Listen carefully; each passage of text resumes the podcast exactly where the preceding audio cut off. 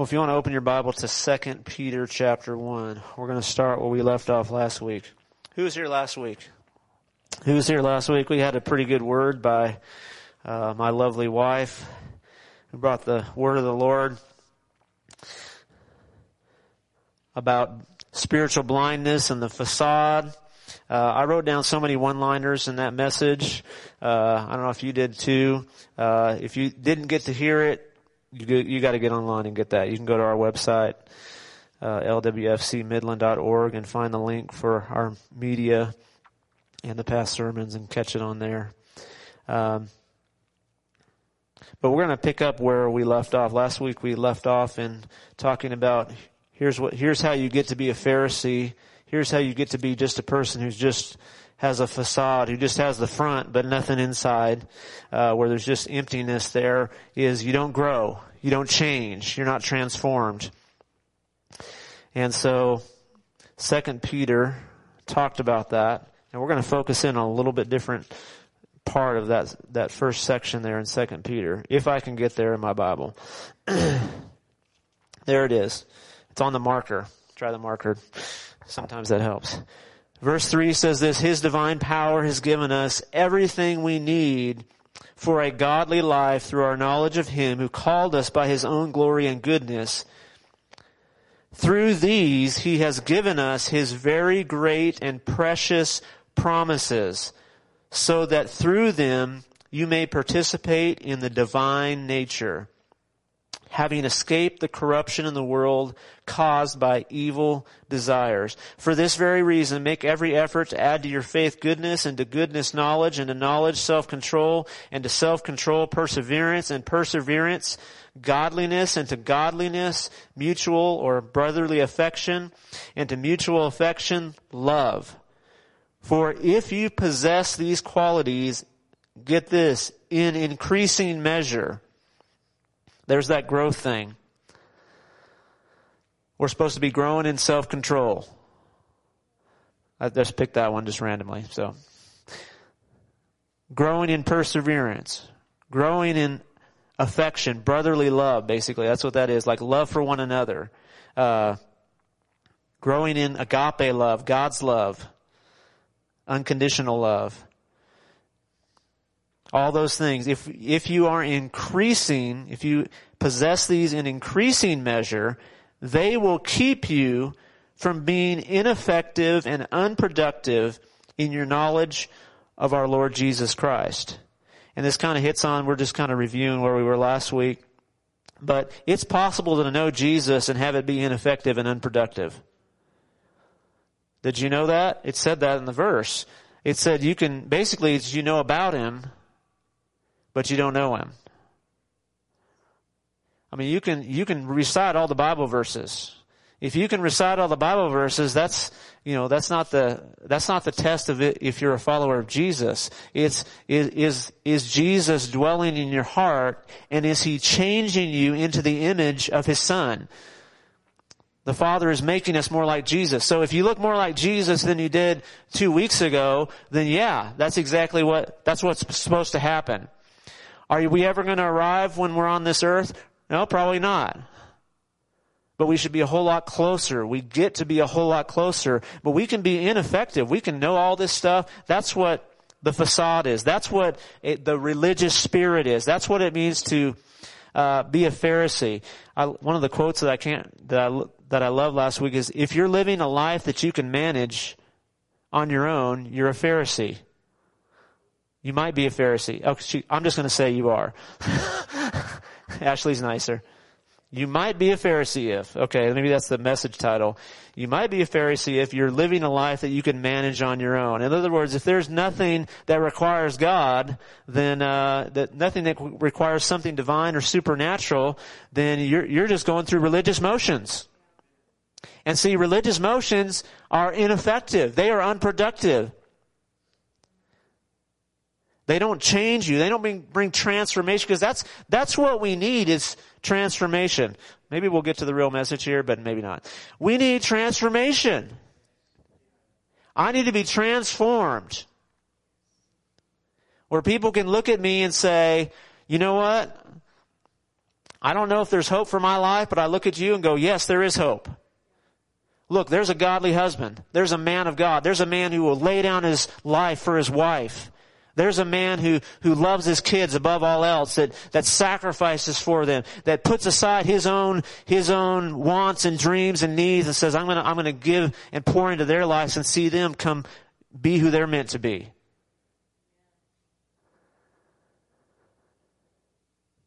But we're not gonna get there without knowing him. Increasing in the knowledge of God getting closer to Him. You know, it says in 2 Corinthians 3.18. I've got that scripture there, Trey. It's at the bottom. We're going to start at the bottom first. If you want to scroll to the last scripture, 2 Corinthians 3.18. I've got it on the screen here so we save time. Uh, it says, and we all who with unveiled faces contemplate the Lord's glory are being transformed into His image with ever increasing glory. I think it keeps going there. Does it keep going? Which comes from the Lord who is the Spirit. Now 2 Corinthians 3 is referencing, uh, it talks about Moses going on the mountain. When Moses, in the Old Testament, it says he went up on the mountain to get the Ten Commandments, and when he came down, his face, he got a, he got a makeover. He got like the, the glory of God makeover. Uh, you know, I don't know, ladies, if you have those things you put on your faces, there's all kinds of different things. That, I know this now because I'm married. Okay, uh, have been for 15 years even. Um, you know, we put all guys. Some of you guys probably do this too, but you don't raise your hand. Okay. some of the younger guys probably do this. Just, just, just play along. Okay. Don't raise. I said don't raise your hand.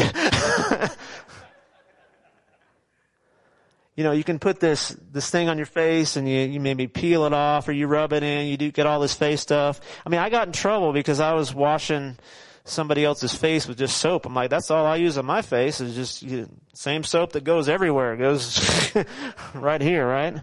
So anyway, I'll, I'll, move on from that now. So Moses had a, had a kind of a makeover. He went up top and he had a, he had a spiritual makeover. When he came down off the mountain, it says that his face was shining. I mean, literally, like it was bright. You can you think of a can you think of an account on a mountain where somebody's lit was lit up to in the time of Jesus? You remember that story where it says that Jesus took his three friends up on the mountain and it says Suddenly, his clothes became white as light, that it was like this super brightness that came, and they were, basically what were they seeing? They were seeing the glory of God shining through Jesus. It was a revelation of who Jesus really is in that moment, on that mountain. He was like that all the time, it's just they got a glimpse into seeing the glory of God. And so the same thing happened with Moses. When he went up on the mountain, he was interacting with God. Uh, what did Moses say when he was on that mountain? Show me your glory. Show me your glory, God. And God says, I can't give you the full package yet, man. Just hold on. But I'll let you see my back. Basically, I'll let you see the, my goodness, the, the trail of my goodness as I pass by. Because wh- wherever God goes, there's goodness. You notice in this scripture in 2 Peter, what we started with, what did it say? He's given us the promises, what? From His glory and goodness. Okay, so back to Moses. Just letting you know this all connects somehow. Back to Moses. So Moses goes up on the mountain. He receives the Ten Commandments. He has these interactions with God. He comes down and everybody's like, oh, Moses! You're really, you're really shiny today. I mean, you know, in the book of Revelation, I was reading Revelation last night, trying to read the Bible and get this junk out of my head last night and all this stuff. and so, you know, in the book of Revelation, it says John the apostle goes, he's on the island and he has an encounter with Jesus and Jesus shows up and then it says he sees like, uh, he is like him in his glory and it, and it says like his, his face was shining like the midday sun. Okay? this is good, this is a good illustration for us, right? We know what the midday sun is here in Midland. The midday sun starts at 8 a.m. and it goes to about 7 p.m., right? right now, I feel like the midday sun, you wake up, doesn't matter how early you wake up. If it's light out, it feels like the midday sun. So that's how bright Jesus is, God is, the glory of God is. There's just a, you know, you can't look at it. I mean, please do not go look at the midday sun, okay? Do not stare at that. Please, like anybody that's, it's not, you may never see again. Like you cannot, you cannot gaze at the midday sun. And so Moses is interacting with someone who not only is as bright as the midday sun, but he made the midday sun. The midday sun came from him. He thought it up. He spoke it into existence, said, hey, that comes from me. I'm going to shine this light. Let there be light. So when Moses comes down, it's like he's got, he's got the, the, the, God all over him. I mean, it's a picture of the glory of God resting upon His people. He comes home and all the people are like, man, your face is too bright, Moses. We can't look at you. So it says he, he would cover his face. He put a veil over his face. And he would, he would, to, to kind of protect them and also hide it. And then also it says Moses at some point it would fade away, so he wanted to leave the veil there so they couldn't see it fading away too. There's a little bit of that human thing going on with Moses too. So, so he comes, you know, he comes off the mountain and he, he has all kinds of interactions with the people. But in 2 Corinthians 3, it references that and says, here's the deal. Moses went up on the mountain. When he came down, he, the glory went away. But here, here's what you get. And he had a veil on. But here's what you get. We all with unveiled faces. In other words, there's now no barrier between me and the glory of God. That's pretty amazing because he says out of his glory and goodness, he gives us his promises so that we can escape the corruption of evil desires. Because really, the battle happens in our personal life with our desires. In, cha- in James chapter 1, can we shoot that one up there, Trey? I know I'm going out of order, but we're gonna, we're gonna get through this really quickly. When tempted, no one should say, God is tempting me, for God cannot be tempted by evil, nor does he tempt anyone. Keep going, verse 14. But each person is tempted when they are dragged away by their own evil desire and enticed. In verse 15, then after desire is conceived, it gives birth to sin, and sin, when it's full grown, gives birth to death. And so here's the deal. You can never be tempted with anything that you don't desire. I mean, you know that? I mean, I have no, I have zero desire, uh, for drugs. I mean, just, I, just never been an issue for me. If, I know for some of you it's been an issue. Here's the deal. It's, I have different issues I've had to face, but if someone just walked up to me and says, hey man, here's some, here's some, whatever, first of all I go, what's that?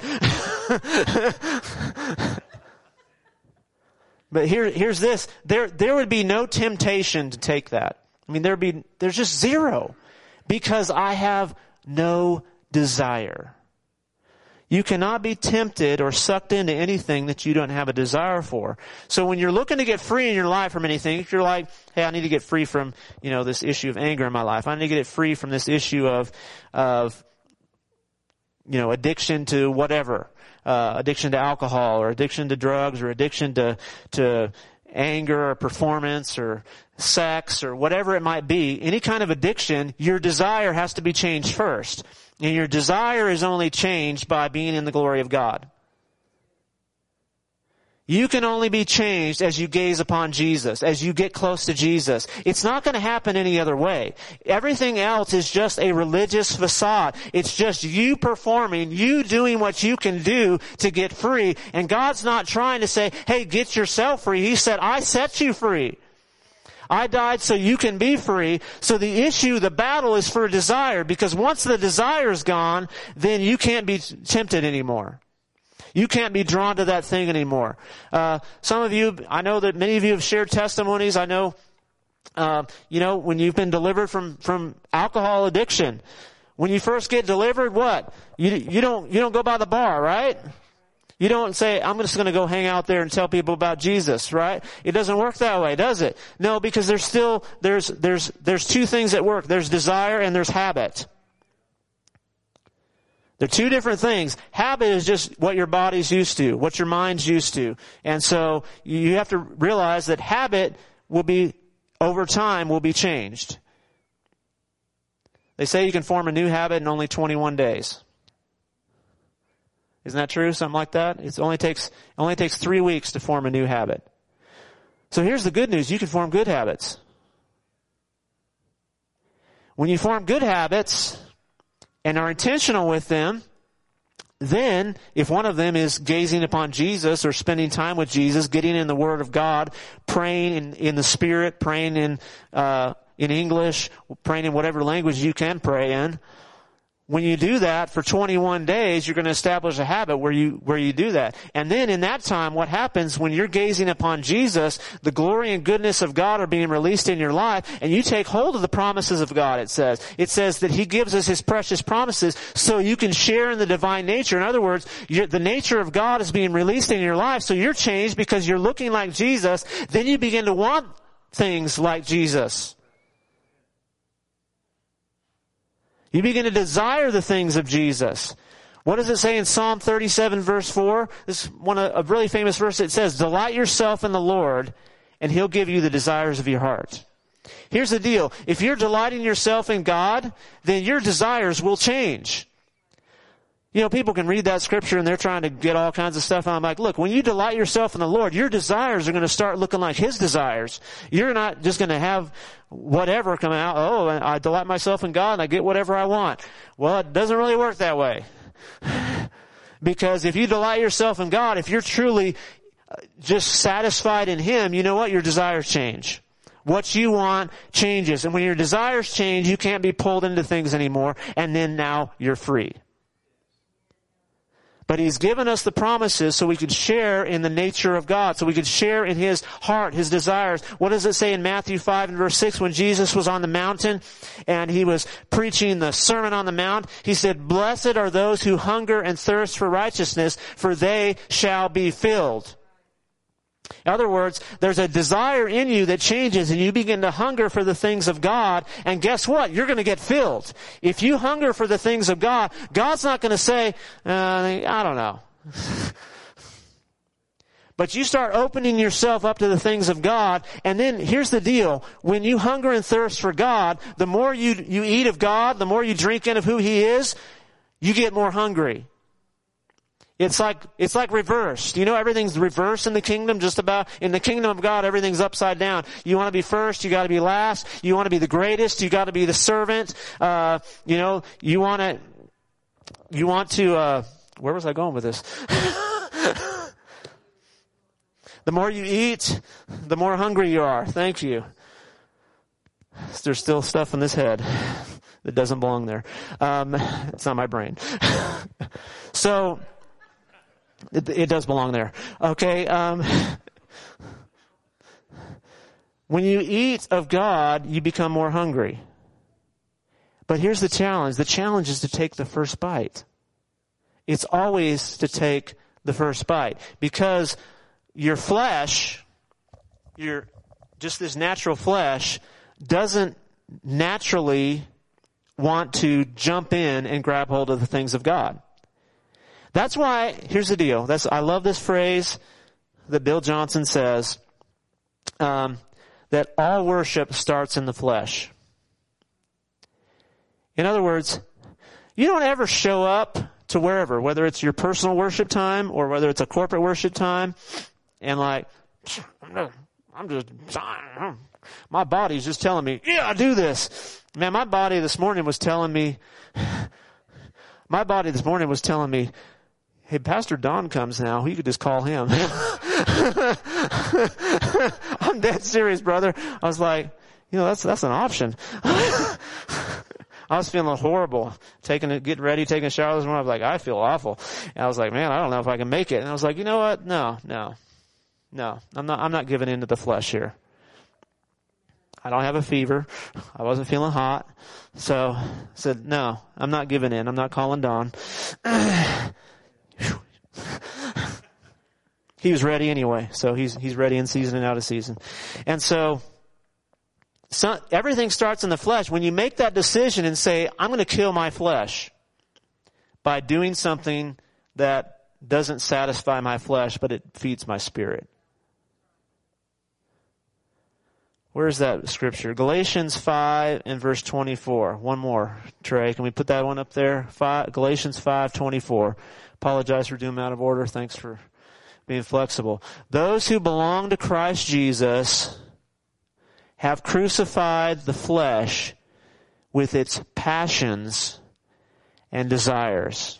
And it says earlier in Galatians 5:16, it says, "Walk in the Spirit, and you will not des- gratify the desires of the flesh. In other words, the point is this, when you're walking in the Spirit, it's impossible to gratify the desires of the flesh. If you're gratifying the desires of the flesh, you can, by reverse equation, know, I'm not walking in the Spirit right now. I've now stepped out. I can choose to walk in the Spirit, but the choice starts in the flesh. The Holy Spirit's in me. If you're a believer in Jesus, you have the Holy Spirit in you. And He is always urging you. He's always going, follow Jesus. Get close to your Father today. L- take a minute and just listen for His voice. It's always going, He's always speaking the truth. The Holy Spirit's always leading us into truth. You know, sometimes we just need to hear, you know, I love that song that says, you know, I'm a child of God. Yes, I am. We, uh, several of us on the worship team have little kids and they love that part. They love to sing, yes, I am. Cause he doesn't want to say, say that, right?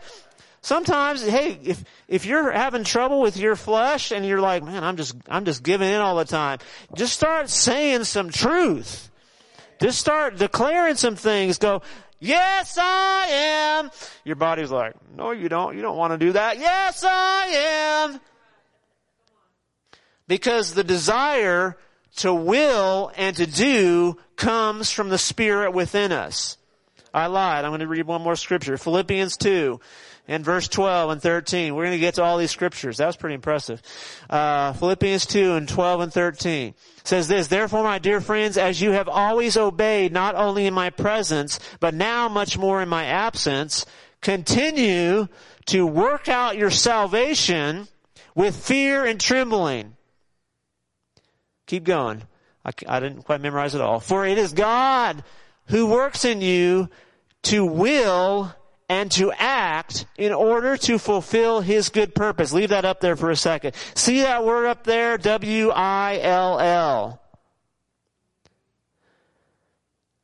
That's desire.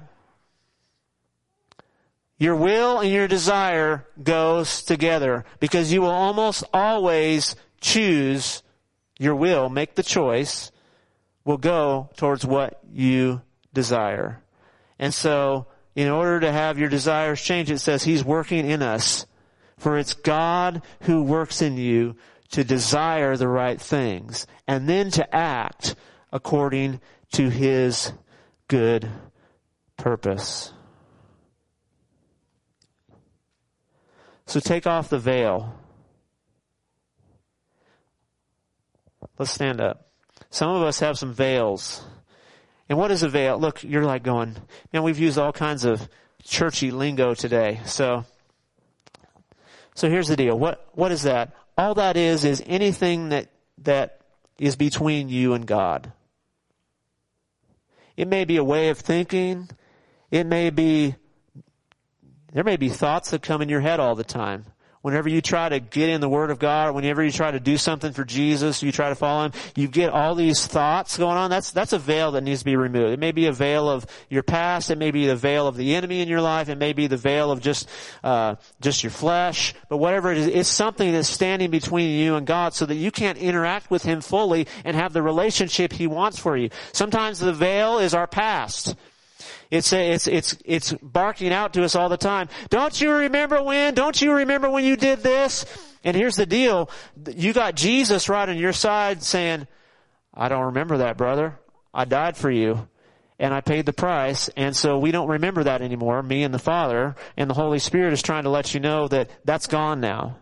And so it's, it's a pretend veil. It doesn't really exist, but it's there in our minds. If we can believe it's there, then it's hindering us from interacting with God. For some of us, it might be our family heritage. It might be just a way of thinking. It might be a pattern of addiction in our life. Whatever it is, God's saying, hey, remove the veil and let yourself be totally open to Jesus. And let His glory and goodness come into your life to where you're changed and you're never the same. It doesn't just happen on a Sunday morning one time like that. It happens, it says, we go from glory to glory. We with unveiled faces, it says we are transformed. And that is what we need to be as the people of God, is transformed people. Because transformed people transform other people.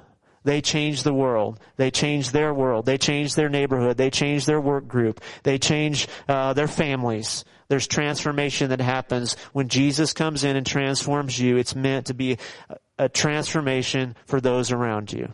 So whatever that, you know, I threw out a few ideas. Maybe the Holy Spirit will speak something different to you.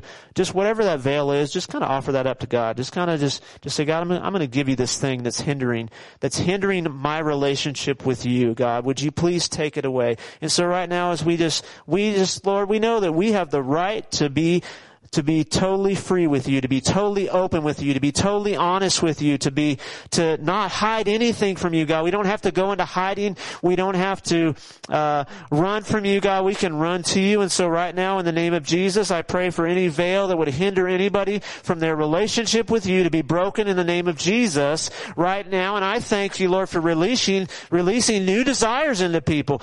Holy Spirit, thank you for Holy Spirit desires being released, for breaking the power of addiction, Lord, breaking the power of habit, breaking the power of wrong thinking, breaking the power of discouragement, breaking depression, whatever it might be, anxiety, fear, Lord, a pattern of fearful thinking in the name of Jesus, let those things be broken in your presence. Let every single person in here, I declare transformation over them. I declare that they will be transformed by the renewing of their mind, by knowing you and thinking about you and reading the word and listening to you and having your word spoken over them. Thank you, God, that we have a promise.